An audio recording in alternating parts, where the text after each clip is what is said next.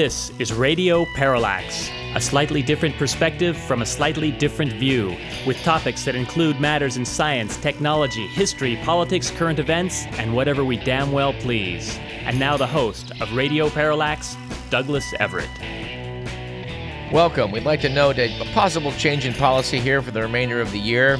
If you've been a listener of this program for the last few years, and we hope you have been, you may have noted that it's hard to get guests sometimes in November and December, and we've tended to concentrate shows that are just more in the news roundup genre. We're going to reverse that this year and see if we can't bring you nothing but guests between now and the first of the year, with, of course, the exception of today's program and maybe one or two others. But uh, we are looking forward in the months to come to bringing you Peter Dale Scott once again. Peter has a new book out, and um, thanks to a little reminder in my mailbox from Russ Baker, we note that uh, the new book, the American Deep State, Wall Street, Big Oil, and the Attack on U.S. Democracy, which is out uh, on the 12th of next month, is certainly uh, something we need to travel down to Berkeley to speak to Dr. Scott about.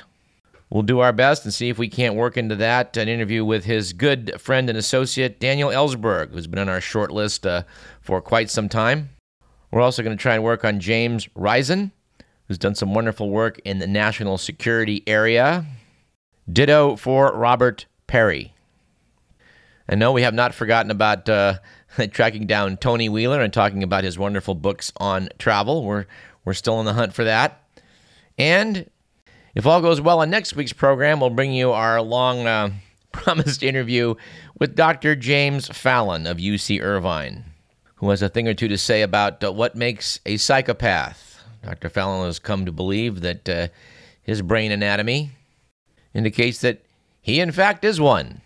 You can bet that's going to be a curious conversation.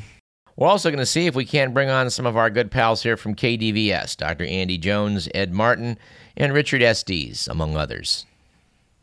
And as the Kennedy assassination moves into uh, the history books and out of the field of current events 50 years on, we are nevertheless going to stay on that topic next month with uh, what I think will be some interesting and provocative interviews with Dr. Gary Aguilar, researcher James DiEugenio, and hopefully Robert Groden, who in 1975 almost single handedly managed to get an investigation, an official investigation by the U.S. government into the Kennedy assassination started by virtue of showing the Zapruder film on national television.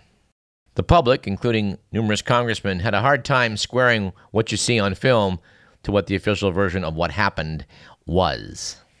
And finally, we're going to close today's program with another anniversary plus one year.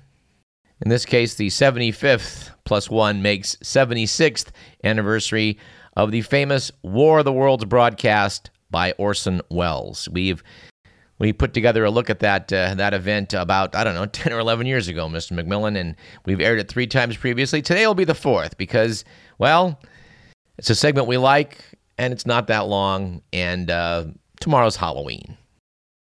So, what the hell? Let's start today's broadcast as we like to do with On This Date in History. Well, we've already touched upon Orson Welles and the War of the Worlds, so let's just hit a couple others. Our date in question, by the way, is the 30th of October.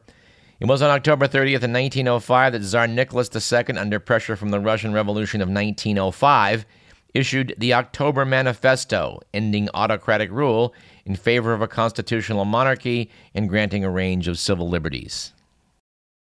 On this date in 1974, and frankly, it seems like yesterday to this correspondent, American boxer Muhammad Ali scored an upset victory over George Foreman in eight rounds.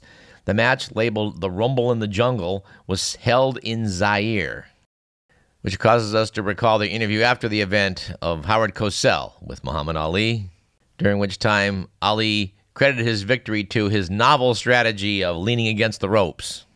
As I recall, he told Cosell, I call it the rope a dope, Howard. I lay against the rope and let the other man punch himself out.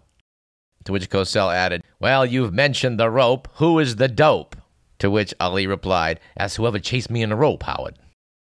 And one year later, October 30th, 1975, Prince Juan Carlos became Spain's acting head of state after Generalissimo Francisco Franco, the dictator of Spain since 1938, conceded that he was too ill to govern. In fact, on November 22nd, Juan Carlos would be crowned king. Juan Carlos, in fact, got himself in a little bit of political hot water recently, which we reported on this show some weeks back. And we don't have time to go into that again, but uh, for some comedy relief, check it out on the web. Our quote of the day comes from Alfred Lord Tennyson. And aren't we highbrow? He once said famously, "'Tis better to have loved and lost than never to have loved at all." Which we tack on the quip by George Bernard Shaw, which is, "There are two tragedies in life. One is to not get your heart's desire. The other is to get it." And our bonus quote quip, which I'm not sure we can endorse, comes from Dr. Joyce Brothers, who once said, Trust your hunches. They're usually based on facts filed away just below the conscious level. Mr. McMillan's gut reaction to that one is that he's, well, he's just not so sure. Our joke today comes from the writers for David Letterman, who noted last week New York City is overrun with rats. We have so many rats that today Mayor Bill de Blasio was on the live television asking every citizen here to make sure to have your rat neutered. Our stat of the week comes from Fortune.com and may explain why it is that people risk lengthy prison sentences for insider trading. Recent analysis concluded that typical insider trading bets, on average, are $200,000. And by acting on the basis of illicit information, they reap roughly $72,000 in profit, a healthy gain of about 35%. And that's just over a few weeks and noted Fortune.com, that notorious left wing publication. Just like organized crime groups, insider trading rings tend to be closely linked by family and friendship ties, with 74% of insider pairs having known each other since childhood. And our good news of the week is that Indian vultures are making a comeback. Yes, as reported on Radio Parallax a few years back, the use of veterinary diclofenac, better known to you and me as Voltaren, was killing vultures off when they would feast upon uh, the carcasses of animals that had been given Voltaren. It caused kidney failure. They died. As a result, vulture populations in India plummeted by more than 99% since the 1990s. But as they've switched to vulture safe medications, they're now coming back. Mr. Miller notes that the Parsis of India will be glad to hear this. The Parsis migrated to India from Iran. They practice the religion of Zoroastrianism, and it is their habit to deal with the dead by placing them up in towers so that the bodies are eaten by vultures. So when India's vulture population plummeted, well, this caused some problems. We hope the animals make a comeback and that Parsi funeral processes can resume. All right, we hope that uh, you took in the eclipse of the sun last week. Nowhere on Earth did they get a total eclipse, but lots of places got a pretty cool partial eclipse, including North America. I fortunately had some proper welding glass from my previous eclipse chasing episodes and was able to see it quite well and noticed that there appeared to be a rather large sunspot visible. And scientists have now confirmed that, in fact, the largest sunspot group in the last 20 years is currently on the face of the sun and getting frisky, apparently sending out some solar flares, possibly to be followed by a coronal mass ejection, which might light up our auroras across planet Earth. Fortunately for astronauts in the space station, uh, the sunspot group is currently not pointed directly at the Earth, so if there is a solar flare, they hopefully won't get uh, a lot of extra radiation. In other celestial events, uh, we note that that uh, comet that whizzed past Mars last week should produce some interesting photographs. When it was discovered last year, initial measurements suggested that it might hit Mars on the 19th of October. It did not do so, but passed closer to Mars than the moon is to the Earth, giving some of our probes orbiting and also on the surface of the planet a ringside seat. I'm, figure that, I'm figuring that NASA and the European Space Agency have not yet uh, produced some of the photos due to some needs to processing them. That's what I'm figuring. And we hope, dear listener, that you go out sometime in the uh, not too distant future to check out the night sky the winter constellations are quite prominent late in the evening, and placed among them is Jupiter, the king of the planets. It looks very cool. And also means that for bumper music on this segment, we're going to go out with Mozart's Jupiter Symphony. even though that means that nothing will do for the rest of the show or nothing will be played on this station for the rest of the evening or for that matter the rest of the week or probably for that matter any radio station locally for the rest of the week can equal because if you think you've got a piece of music that's better than Mozart's uh, 41st Symphony, you need to either put away the bong, cork up the Jack Daniels, or maybe just throw away the crack pipe. I don't know. You know, it might be a good time to mention that our opinion on Mozart, like all those heard on this program, does not necessarily represent those of KDVS, our sponsors, or the University of California. And on that note, let's jump into the good, the bad, and the ugly.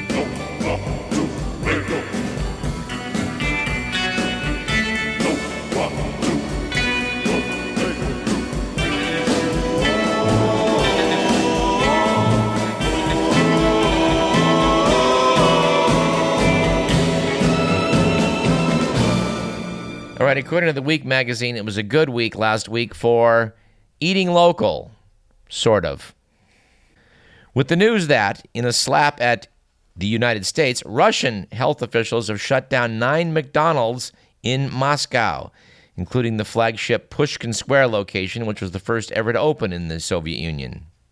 At least 200 more of the chain's restaurants in Russia are being investigated for possible health violations.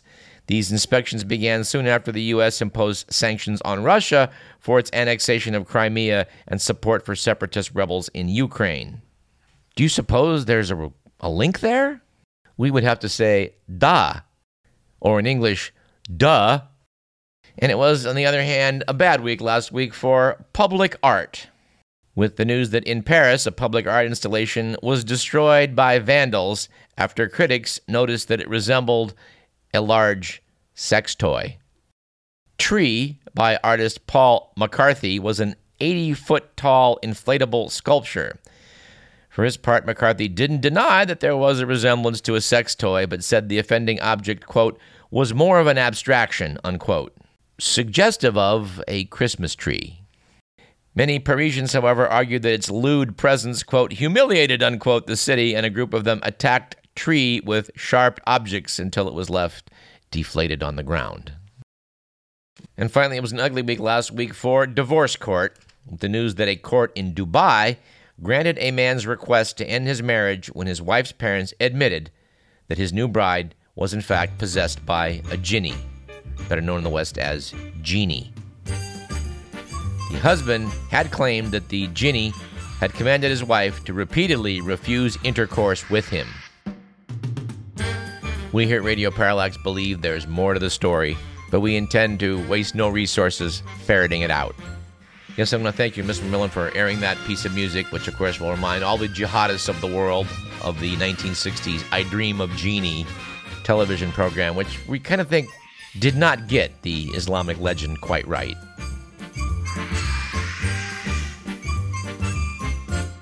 All right, we're going to talk about uh, the upcoming election a bit in our second segment. We find the candidates' races pretty mournful, but do want to note in the, the wake of Republican Neel Kashkari trying to unseat Jerry Brown in the governor's chair and, and railing at uh, Jerry Brown's crazy train, that uh, while we still, in fact, lack high speed trains here in the United States of America, over in Japan, they celebrated a few weeks ago the 50th anniversary of the bullet trains which go from Tokyo to Osaka. Yes, folks, 50 years ago, the Japanese put high speed trains into service. A half century later, the good old US of A has yet to do so. Do you think perhaps this has anything to do with that coalition that formed back in the 30s between the auto manufacturers and the tire manufacturers and the oil producers to buy up America's mass transit infrastructure and then rip it out? We suspect the answer may again be da.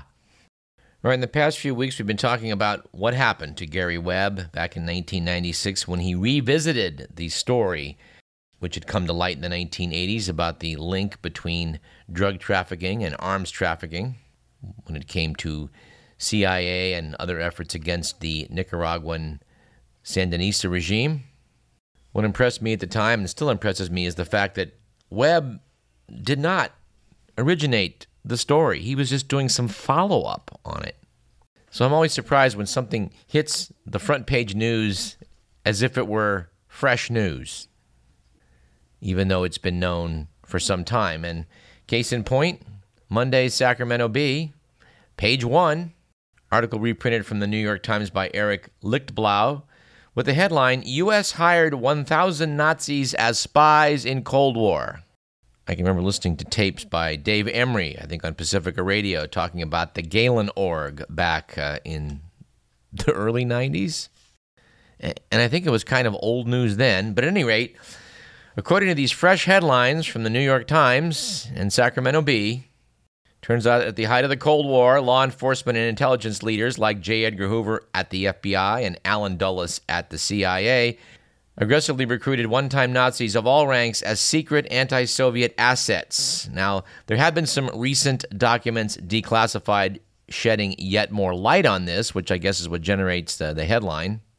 But to excerpt from the piece, in 1994, a lawyer with the CIA pressured prosecutors to drop an investigation of an ex spy outside Boston implicated in the Nazis' massacre of tens of thousands of Jews in Lithuania, according to a government official.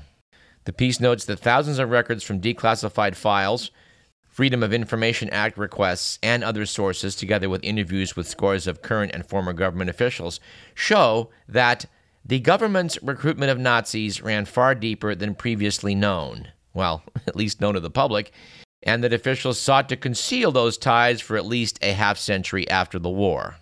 In 1980, FBI officials refused to tell even the Justice Department's own Nazi hunters what they knew about 16 suspected Nazis living in the United States. The Bureau balked at requests from prosecutors, memos show, because the 16 men had all worked as FBI informants, providing leads on communist, quote, sympathizers, unquote. We may want to do a whole show on this sometime in the future, but uh, again, to quote from the piece, in Maryland, Army officials trained several Nazi officers in paramilitary warfare for a possible invasion of Russia. Yes, that's right. After witnessing how well the Nazi invasion of the Soviet Union went, the U.S. intelligence people thought, who better to hire than to Nazis to explain to us how it is we might want to invade Russia?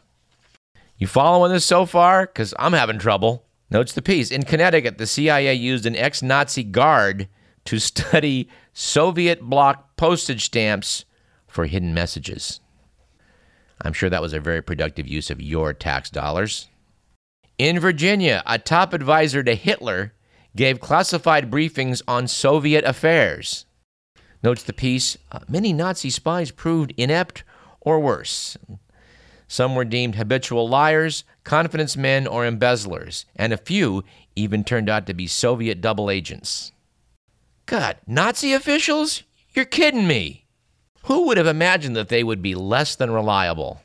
Dear listener, you should go on the web and check out the Gehlen Org and other uh, materials related to this.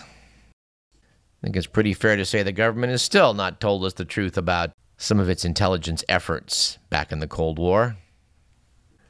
Or more recently, how about this piece from the New York Times, which I, just cannot believe how this is being reported.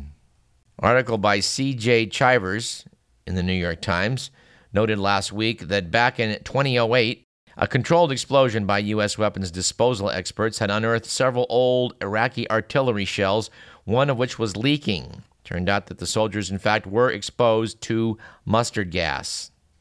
According to the article, from 2004 to 2011, U.S. soldiers found about 5,000 rusting and degraded chemical warheads and shells dating back to the Iran Iraq conflict in the early 80s.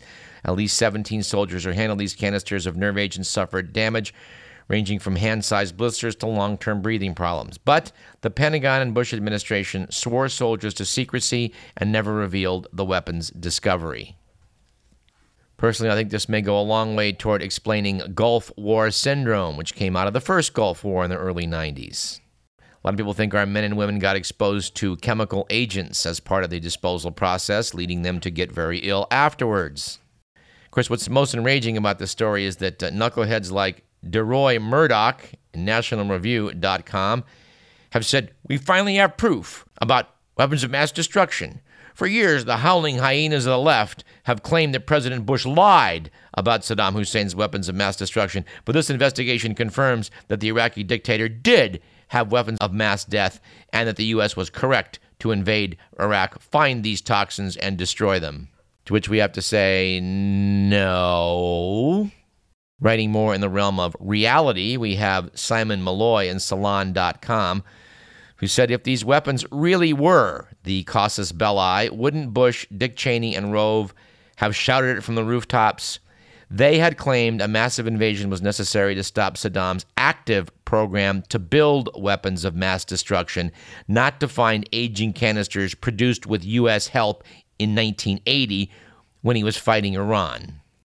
And we might cite a more reputable conservative view from W. James Antle, writing in AmericanConservative.com who asked, Why are some of my fellow conservatives trying to hang a second mission accomplished banner around Bush's neck?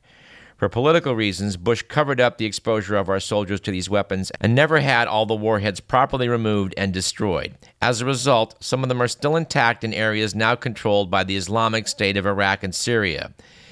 If this is vindication, I hate to see what failure looks like.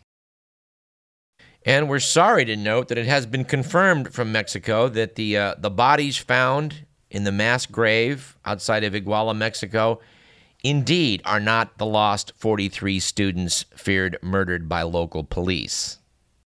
I think this, again, speaks to the catastrophe that the war on drugs has been, especially for the state of Mexico.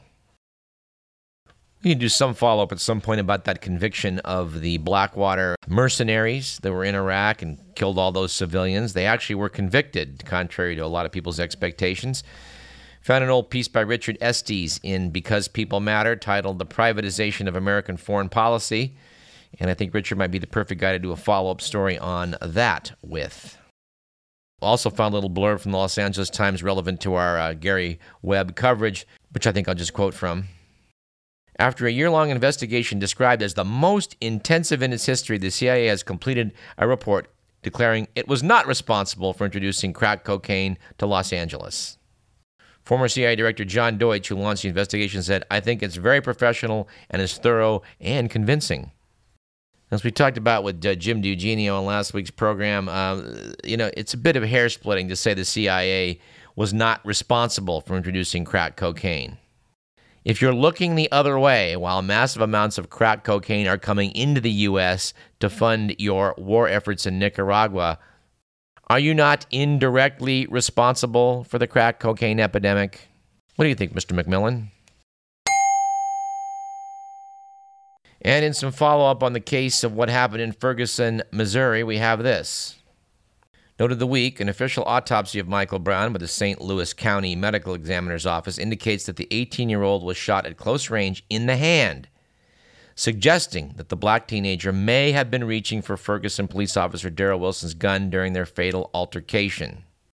Other forensic evidence puts Brown's blood inside of the officer's vehicle, indicating, as police sources have claimed, that there was a struggle that took place there before the subsequent shooting. Did Michael Brown attempt to wrestle the gun away from the police officer before he himself was fatally shot? Well, that's what those autopsy results suggest. We'll continue to follow that one. We got to take a break in a minute here, but I don't want to end on a downbeat, so um, let's go out with this item. Note Noted The Economist last month people with back pain are known for their grouchiness, and it's not helped if they're also starved for sex. Well, I think that goes without saying. Magazine noted that although sex makes serious demands on the spine, no one has taken the time until now, I guess, to study how different sexual positions can accommodate different back problems. But thank God, Stuart McGill and Natalie Sudorsky at the University of Waterloo in Canada rose to the challenge. They brought 10 heterosexual couples with healthy spines into the lab and asked them to have sex using five randomly assigned intercourse positions. Volunteers were then observed while standing straight, bending forward, extending backwards, bending to each side, and twisting at the waist. When the data was crunched, the researchers found that, contrary to popular belief, spooning was not a good idea for men with bending induced lower back pain. Nor was a variant of the missionary position with the man supporting himself on his elbows. Turns out holding himself up with his arms extended was a more spine sparing option, along with what was described as one of the doggy variants. I'm sure you can go online for more details. I'm Douglas Everett. You're listening to Radio Parallax, and let's go out with a little bit of Mozart before we come back and talk about our current election controversies.